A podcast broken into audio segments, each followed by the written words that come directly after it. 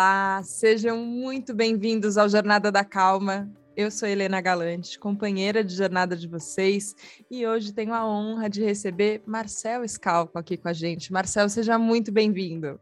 Obrigado, Helena. Obrigado. Olá, olá a todos que nos ouvem. Que alegria. Vou dizer que eu conheci o Marcel, num, talvez numa das situações mais inusitadas da minha vida. Era o lançamento do livro dele, As Nove Leis Inegociáveis da Vida, e ele foi um lançamento feito no Dinner in the Sky, aqui em São Paulo, que é um guindaste que sobe numa altura que eu não sei quantos metros são, mas são muitos, muitos metros. E lá em cima começamos a conversar um pouco sobre quais são essas leis inegociáveis da vida. E você falou, Marcel, que até a escolha do local do lançamento tinha um motivo, que uma das leis da vida é movimento. Então a gente estava ali um pouco instável, mas um pouco em movimento também para conversar sobre isso. É, e eu fiquei pensando que essa é a primeira lei do livro. É, uhum. E talvez seja uma que a gente tem bastante vontade de brigar com ela, né? Gostamos uhum. de ficar uhum. parados, queremos é, evitar o movimento, mas ao mesmo tempo é, tem um movimento que às vezes é um movimento no automático, assim, deixa eu me movimentar muito, que eu não tenho que pensar em nada, eu não tenho que fazer decisões, eu vou só indo. E eu fiquei pensando, como é que é esse movimento do jeito que você fala? Que não é nem esse frenesi, que eu acho que às vezes ele é bem inconsciente, mas também não é essa vontade nossa de ficar estagnado, parado, plantado no mesmo lugar. Que legal, Helena. Tu não só leste o livro, como tu refletiste a respeito dele. Querida, é... o movimento, a lei da vida, vida movimento, ela primeiro deixa muito claro que aonde a vida há movimento e o movimento leva a vida. E o contrário também é verdadeiro. Quando nós paramos de nos movimentar, nós terminamos por caminhar inconscientemente para a morte. Como é que é essa história do movimento, Marcelo? Tem um movimento desmedido, tem um movimento é, que nada mais é do que uma espécie de fuga, de defesa da nossa realidade, e tem um movimento necessário para nos mantermos vivos. É, uma das dificuldades de compartilhar as leis da vida, mas eu estou aqui para isso, fui eu que as percebi, as descrevi, e é natural que aconteça, é que nós tendemos a olhar as leis isoladamente. Então, quando tu olha só a lei vida e movimento, e a pessoa está trabalhando feito louca, fazendo movimentos exacerbados, movimentos desmedidos, é, ela não está respeitando já a segunda lei da vida, que a vida é presença, né? Então, como é este movimento que nos leva para o mais, vamos assim dizer? É um movimento necessário, de acordo com as circunstâncias, mas um movimento feito com interesse, um movimento feito com presença, um movimento feito com mente, corpo e alma alinhados, os três no mesmo lugar. Porque se eu estou fazendo movimentos tão somente para não ficar presente com as minhas sensações internas, com os meus medos, com as minhas angústias, com as minhas tristezas, isso é disfuncional e mais cedo ou mais tarde eu vou me encontrar com uh, os conteúdos internos, os materiais internos dos quais eu estou fugindo, daí por meio do movimento disfuncional. Entendi, entendi. Eu vou dizer que agora eu, eu, acabei de pensar que eu fui bastante apressada, né, aqui no Jornada da Calma, porque eu já cheguei mandando uma pergunta, mas tem um. é, é, que eu fiquei pensando isso, assim, um pouco quando você conta como você foi percebendo é, quais, quais eram essas. É, e eu gostei que você escreveu a palavra leis e também o inegociáveis. É, porque tem uma ideia isso, assim, que independente da gente querer ou não, ou gostar ou não, ou achar que deveria ser assim, não deveria ser assado, a vida acontece, né? E a vida tem as suas uhum. características vivas ali e a gente tem que ir lidando com elas. É, mas você compartilha um pouco da sua história também, é, de de aprendizado, percepção dessas leis, que não, não foi simplesmente que você nasceu sabendo elas e talvez já vivendo de acordo. É, compartilha com a gente um pouquinho como foi esse, esse processo de, de reconhecimento, acho que talvez essa seja a palavra certa. Sim, é, eu compartilho sim. Eu vou tentar ser enxuto, mas vou fazer uma viagem rápida pela Vamos viajar. História. Boa. pela minha história, porque o contexto é interessante e vai ajudar muitas pessoas. Eu, desde criança, fui um menino bonzinho. Eu não tinha agressividade assim à flor da pele, eu era carinhoso, muito tolerante, é bonzinho, sabe, um bonzinho, né? E, e lá pelas tantas eu comecei a me perceber então, hoje vendo isso em perspectiva, é, com alguma sensação de incapacidade, autoestima baixa, autoconfiança baixa, né? Eu queria experimentar coisas diferentes numa cidade do interior. Acho que o exemplo clássico é eu queria dançar livremente, cidade pequena, é, até mulheres estranhavam, mulheres menos, mas meus amigos tiravam muito sarro de mim. Enfim, eu não digo que eu fui alvo de bullying, mas tiraram bastante sarro de mim. E muito rapidamente eu percebi alguma coisa, vou ter que fazer alguma coisa por mim, né? E o que eu decidi foi estudar né? trabalhar e estudar. Então, com 10 anos, eu comecei a trabalhar e aí comecei a receber elogios, né? E aí começaram as minhas notas e aumentando aos pouquinhos, né? Eu tinha notas baixas, foram ficando médias, foram ficando boas, foram ficando estupendas, né? Ah, até que o, o minha última, eh, meu último curso, vamos dizer assim, é, formal, que foi um pós-graduação, eu tirei as melhores, melhores notas da minha vida. E aí eu passo no concurso do Banco Econômico, né? que não era concurso, era uma seleção para gerente da INI. E aí eu tinha 23 anos. Né? E aí eu chego na minha independência financeira, desde então nunca mais pedi dinheiro para meu pai. Então, qual é o contexto? Eu não estou dizendo isso para me exibir. Uma pessoa frágil, com autoestima baixa, que acha um jeito de sobreviver. E o meu jeito de sobreviver e ser reconhecido e, e ser respeitado foi estudar muito trabalhar muito. E aí, quando eu passo no concurso, eu digo, deu, é isso, né? Eu, eu, eu venci. E aí, logo, eu vou ser consultor de empresas. E aí, muito rapidamente, com 25, 26 anos, eu já estou fazendo muito sucesso. E mais adiante um pouquinho, eu já estou fazendo palestras para a Petrobras. E vejam, eu morava no interior do Rio Grande do Sul, 600 quilômetros de Porto Alegre, Helena. É muita coisa. Eu estou fazendo palestras a 12 mil reais por dois dias de trabalho em 2000. 12, sabe que é, imagina hoje quem, quem Muito nos dinheiro. ouve, se hoje, hoje, se hoje tu ganhasse 12 mil reais por dois dias de trabalho. E diante de tudo isso, Helena, eu, em 2004, me percebi absolutamente quebrado. Completamente quebrado. Né? É, há valores atuais, esses são valores atuais, esses não são valores antigos. Eu devia 1 milhão e 400 mil reais. Eu tive que desligar, então, 10 colaboradores, depois dois desistiram de mim, fiquei eu e minha esposa. E aí eu me fiz uma pergunta. Eu sou honesto, eu sou trabalhador, segundo dizem, eu sou inteligente. O que que tem aqui? O que que tem aqui que, apesar de ser honesto, trabalhador, inteligente, porque a gente pensa, uma pessoa que trabalha muito, que é inteligente, que é honesto, não pode estar fracassando, né? Uhum. E aí eu tive um insight, tem algo em mim que eu ainda não entendi. Não sei de onde veio isso. E eu então comecei a buscar é, é, mecanismos de me conhecer, de me autodesenvolver, e aí fiz tudo que tu possa imaginar. Tudo que tu possa imaginar. E uma das minhas primeiras percepções foi que a vida é regida por leis. Inicialmente, Helena, eu devo uh, ser honesto intelectualmente, eu aprendi com os meus professores que a vida é regida por leis. Né? Eu estive com os melhores professores do mundo, ao meu juízo, né? Bert Hellinger, Stanislav Grof, Tony Robbins. Eu não sou muito dogmático no sentido de é, só uma ferramenta funciona, né? Para mim, todas, o que ajuda, ajuda, é o que eu costumo dizer. Então, eu bebi na fonte de muitos mestres.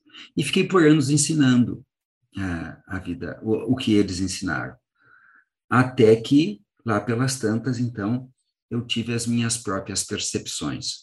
Instigado por mentores, eh, eu acho lindo esse nome Leis da Vida, porque acho que a vida é regida por leis. Eu acho que nós termos, Helena, a dimensão de que nós somos um grão de areia no universo. Quem nos ouve, preste atenção, eu não disse no deserto. Nós somos um grão de areia no deserto. é, e espero que me ouçam com carinho, nós somos insignificantes, não nas nossas vidas. Nas nossas vidas nós somos tudo. Nós somos insignificantes diante da magnitude, da grandeza e da sabedoria das forças universais, das forças divinas, das forças que tu acredita. E, e então, baseado em todos os ensinamentos dos meus professores, baseados nas minhas percepções atenta à realidade e nas minhas experiências, devo confessar também, muito dolorosas de vida, eu pude então descrever as leis da vida, que eu gosto sempre de ser claro. Eu não as inventei, é, elas já foram ensinadas por muitas pessoas de um jeito ou de outro, mas essa inegociabilidade, essa inexorabilidade, inevitabilidade das leis, este jeitinho, Helena, que eu coloquei, ele é muito contundente e ele faz, para usar uma linguagem popular, cair muitas fichas para as pessoas. Pensa comigo, Helena. Vida é dor. Quem diz isso por aí? Só um maluco chamado Marcelo Scalco diz isso. E as pessoas perguntam, mas isso não é masoquismo?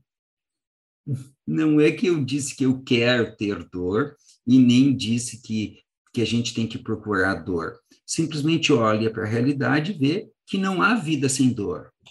É só isso. Às vezes é a dor de fazer musculação, às vezes é a dor de não fazer musculação e ter dor nas costas. Eu já fui dono de academia como investidor e eu soube de muitos alunos que curaram as dores nas costas, as dores nas costas, fazendo musculação, tão somente fazendo musculação. Então, é a dor de fazer musculação ou a dor de não fazer. E aí eu poderia ficar ilustrando dias e dias que em muitas circunstâncias da nossa vida, vida é dor e é melhor tu escolher qual a dor que tu quer e seguir adiante, senão tu fica paralisado. Agora, Marcelo, você falou uma coisa que, que eu percebo até em mim, assim, um, um movimento que é necessário de acontecer, mas a gente evita um pouco. A gente estuda muito, né? E é muito legal você estudar e você buscar referências. Eu acho que a gente nunca pode, é, ao meu ver, abrir mão disso. Acho que é sempre é, faz parte talvez do movimento, esse movimento de aprendizado constante, né? Ele é Sim. é muito bom. Sim. Mas tem um momento em que você se apropria do que você já viu. E você viu mesmo. A gente sabe coisas, a gente tem é, talvez formas de compartilhar que sejam importantes.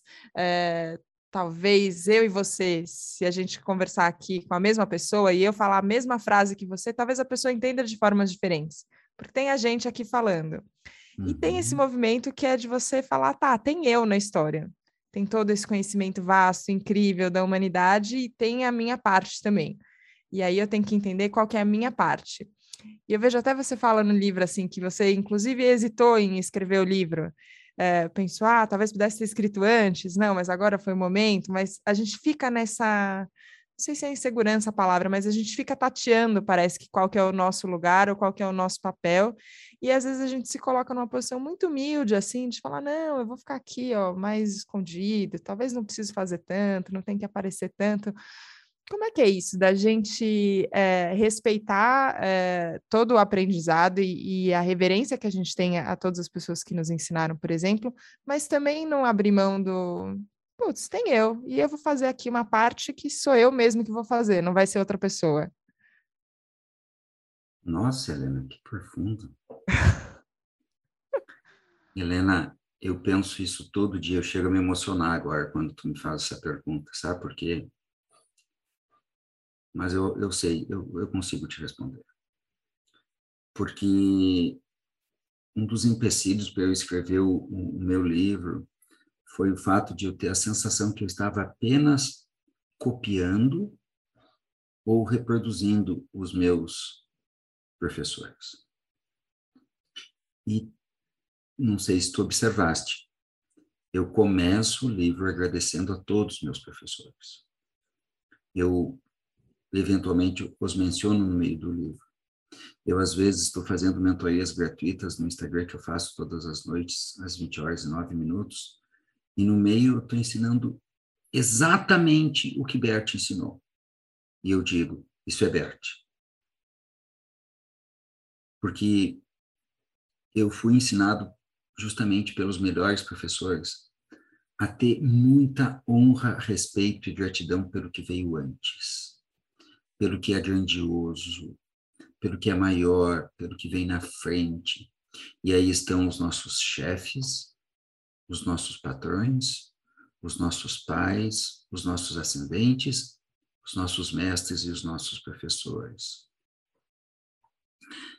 E sabe quando que a gente consegue, Helena, fazer isso que tu disseste? E eu vou repetir porque eu não sei se ficou claro para todo mundo, porque foi muito sutil e profundo. Como que eu consigo ocupar o meu lugar, ser autoral, sem ignorar, desprezar e fazer de conta que não veio algo antes? Essa foi a tua pergunta. E a, a, a resposta é de dentro para fora, não é uma técnica, não é um procedimento, não é um processo. É quando de verdade nós nos sentimos pequenos, quando de verdade nós somos profundamente gratos e honramos os nossos pais, os nossos professores, esta amorosidade, essa sabedoria permeia a nossa existência, o nosso sistema bio, psico, espiritual, e a gente naturalmente transborda. Naturalmente tu te autoriza, porque tu é apenas a sequência destes homens e mulheres. Tu é apenas a continuação deles.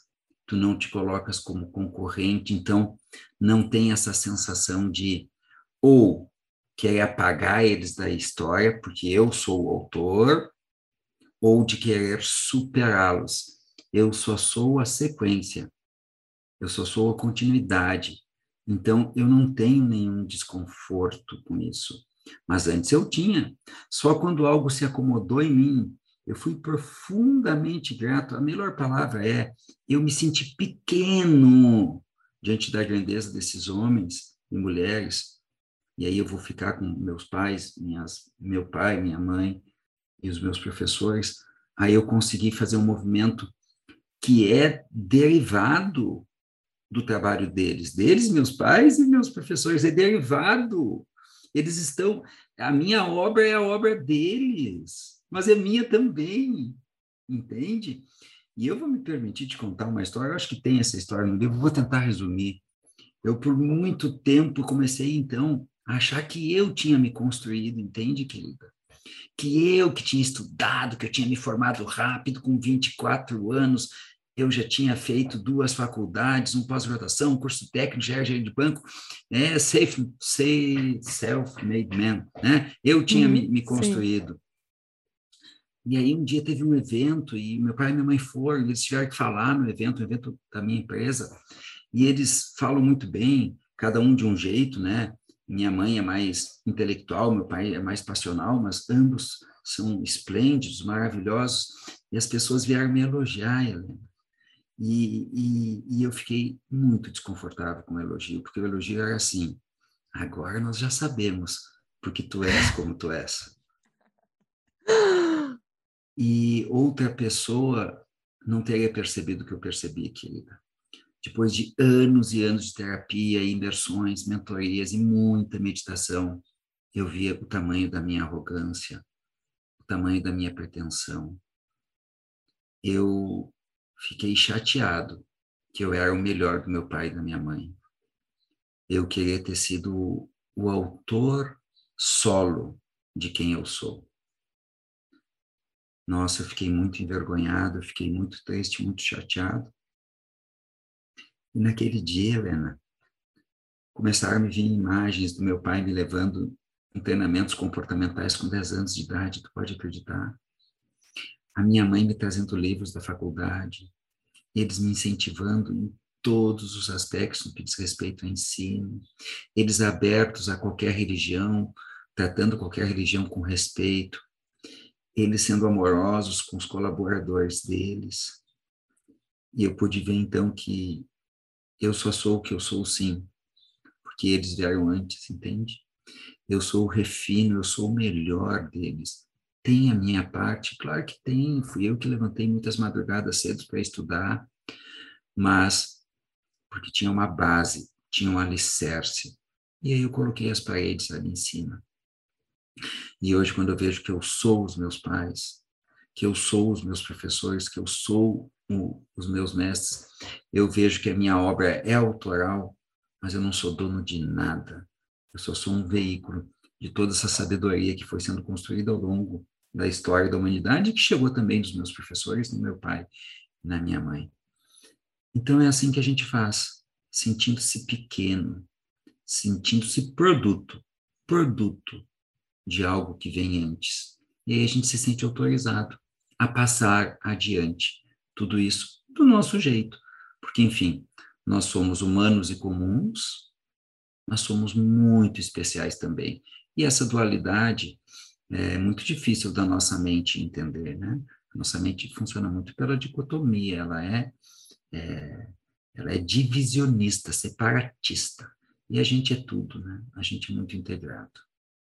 É muito ou isso ou aquilo, né? Parece ou isso tem... ou aquilo. É a ditadura do ou. Ou isso Exato. ou aquilo.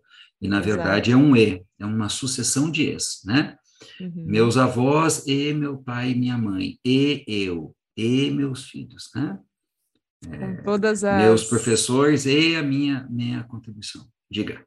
Sim, não é que eu pensei isso, que é com todas as virtudes e com todas as dificuldades no meio do caminho, que às vezes se expressam de formas é, que a gente lembra até com sofrimento, né?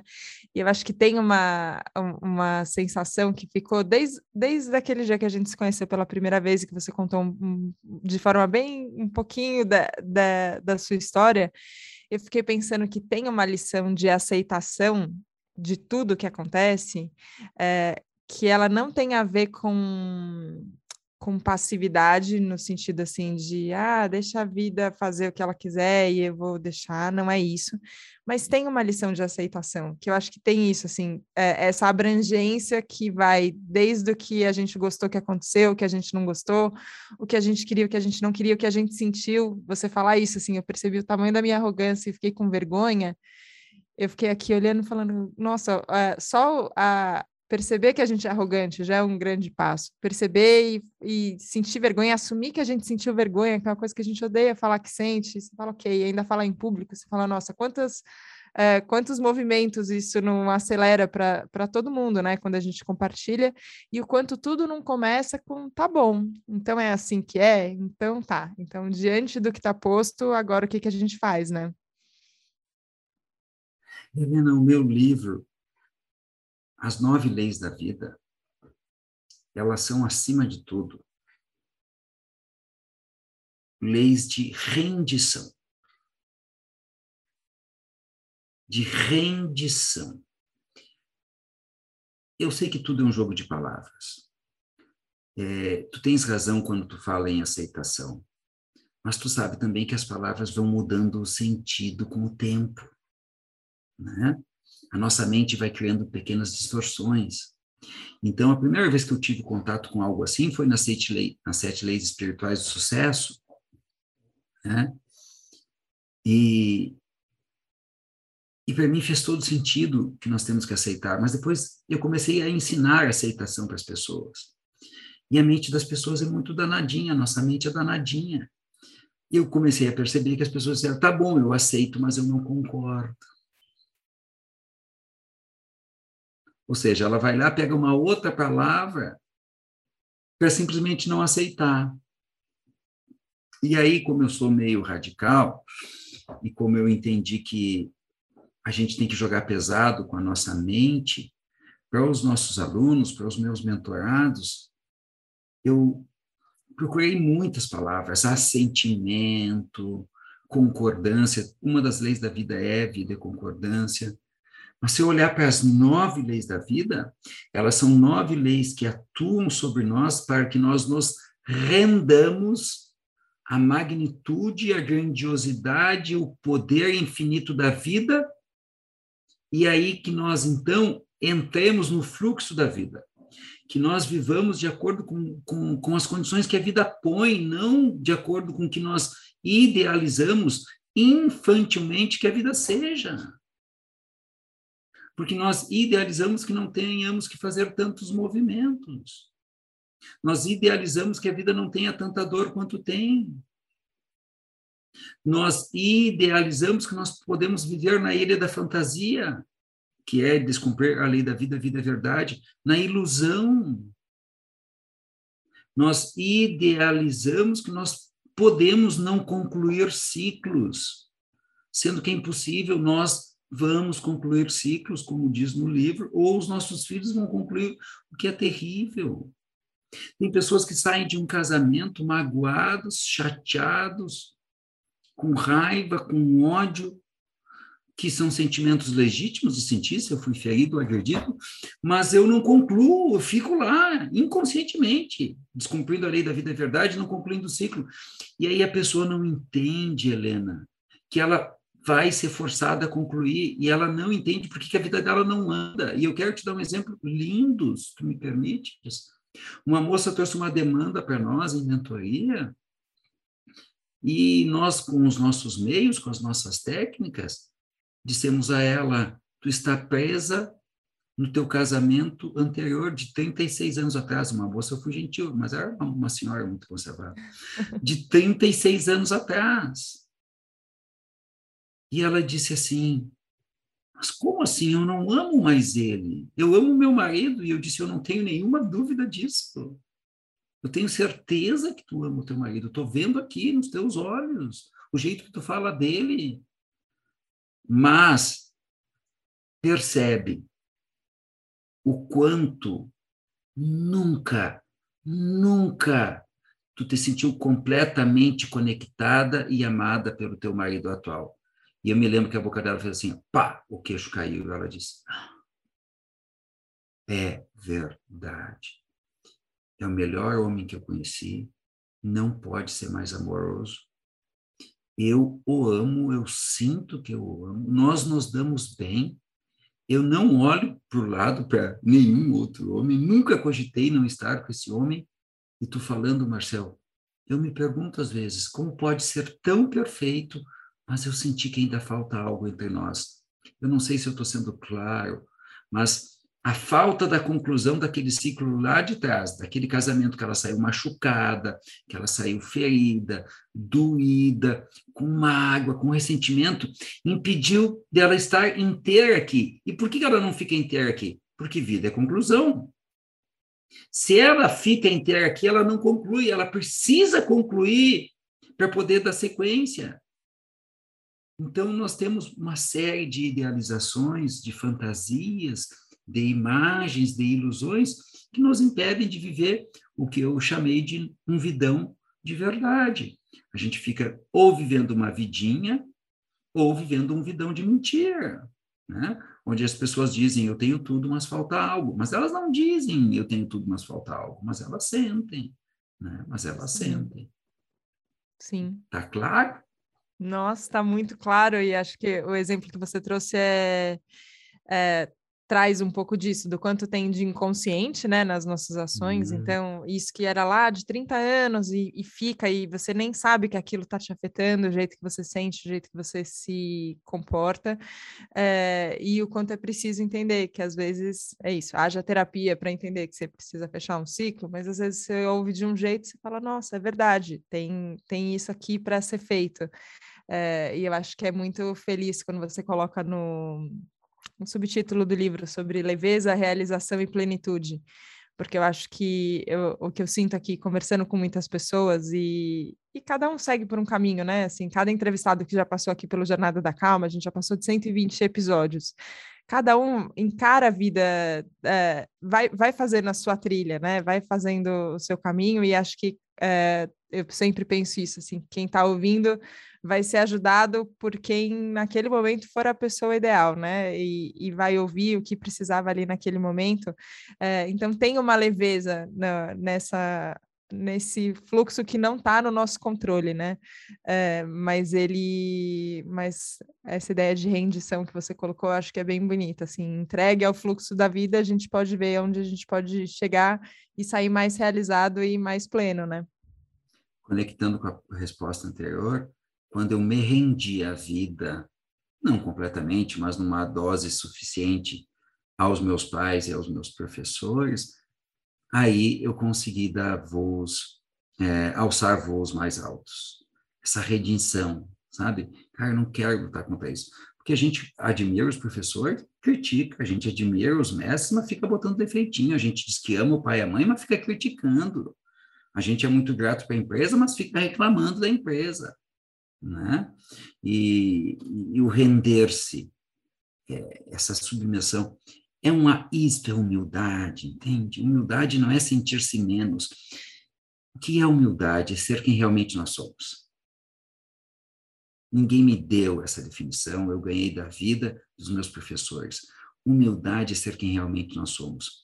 Eu sou um anão diante dos meus professores, mas eu sou um gigante na minha vida e sou um gigante para os meus alunos. E está tudo bem. E eu não sou nem melhor nem pior que ninguém. Eu não sou mais capaz nem menos incapaz. Mas quando eu assumo essa condição da rendição, vem a humildade. E aí eu posso ser quem eu sou. Porque, voltando, se eu não sentir quem eu realmente sou, eu não me autorizo. Veja bem, eu não me autorizo a fazer um livro ou eu faço um livro com o ego. Eu faço um livro com a mente, eu faço um livro de mundo externo, de repetição de palavras, sabe, de cópia. Ele lê um parágrafo e escreve com as tuas palavras um parágrafo, né? Tanto que o meu livro não tem, não tem bibliografia recomendada, porque ele é absolutamente autoral. Eu não sentei para estudar, eu simplesmente escrevi o que veio, o que surgiu, né? Quando tem alguma coisa que eu me lembro de um livro, eu menciono aquilo a colar, absolutamente claro, porque porque a gente tem esse poder. Só eu levei, e não tenho nenhuma vergonha de dizer, 49 anos para me autorizar. E daí? É a minha jornada, né? Para mim precisou isso. E que bom que foi assim, sabe por quê? Se eu tivesse escrito esse livro antes, ele ia me fazer tão infeliz, tão infeliz, porque ia ser um, um livro vazio, ia ser um livro por obrigação. É, vou te contar mais uma história. É, agora, dia 22, 23, 24 é, de outubro, nós temos aí em São Paulo uma vivência, uma imersão chamada Leis da Vida de Três Dias. No final dessa imersão, nós oferecemos uma, uma vivência, uma dinâmica, uma prática, que se chama o grande salto. Tu escolhe qual é o grande salto que tu quer dar na tua vida. Aquele salto, aquele movimento que faria uma mudança substancial. E aí a gente faz a, a, a dinâmica que é, resumidamente, tu tem que olhar tudo que te impediu e depois que tu identificar quatro obstáculos que te impediu, tu olha o bem que eles te fizeram. E agradece pelo que eles te fizeram. E na última que foi, olha isso que eu vou te contar, Helena Galante. Em novembro de 19, eu fiz a vivência no palco na frente de mil pessoas. Qual era o meu grande salto? O meu livro. E aí eu passei por todos os obstáculos. E resumindo, eu agradeci a eles, porque se eu tivesse escrito um livro antes, ele seria vazio, ele seria oco, ele seria uma reprodução de palavras, ele não seria as nove leis da vida, ele não seria autoral, ele não seria a minha alma, o meu coração, o meu amor em palavras. E esse livro é a minha alma em palavras. E só quando eu me rendi essa vivência é uma vivência de rendição. Só quando me rendi disse, ok, isto foi o melhor para mim até aqui, eu fiquei liberto das amarras que me prendiam. Sabe quais as amarras? Eu já devia ter escrito meu livro. Eu sou um fraco, eu sou muito exigente, eu, eu tenho medo do que as pessoas vão dizer. Tudo verdade! Mas isso não me tirava a força, não diminuía quem eu era. Isso estava me protegendo para eu escrever o livro certo, na hora certa. Há uma grande sabedoria nos guiando, que nós não temos compreensão. Eu, eu, eu, eu imagino um grande jogo cósmico. E, e esse jogo cósmico é regido por uma sabedoria superior. E nós vivemos exatamente o que nós precisamos viver. Nós passamos exatamente pelo que nós carecemos passar para extrair de nós o nosso poder ilimitado. A vida não está contra nós. A vida está a nosso favor. E cada obstáculo, cada dificuldade, cada problema, cada dilema que é posto diante de ti é para tu reunir os teus recursos, para tu pedir ajuda a bons mentores, professores e mestres, e então desenvolver habilidades, desenvolver aptidões que tu ainda não desenvolveu, fortalecer a tua alma, fortalecer o teu intelecto e passar por túneis de dor, túneis de dor, aprendizado e crescimento. E ao final de cada túnel de dor, a gente sai mais forte, mais íntegro, mais pleno, mais feliz.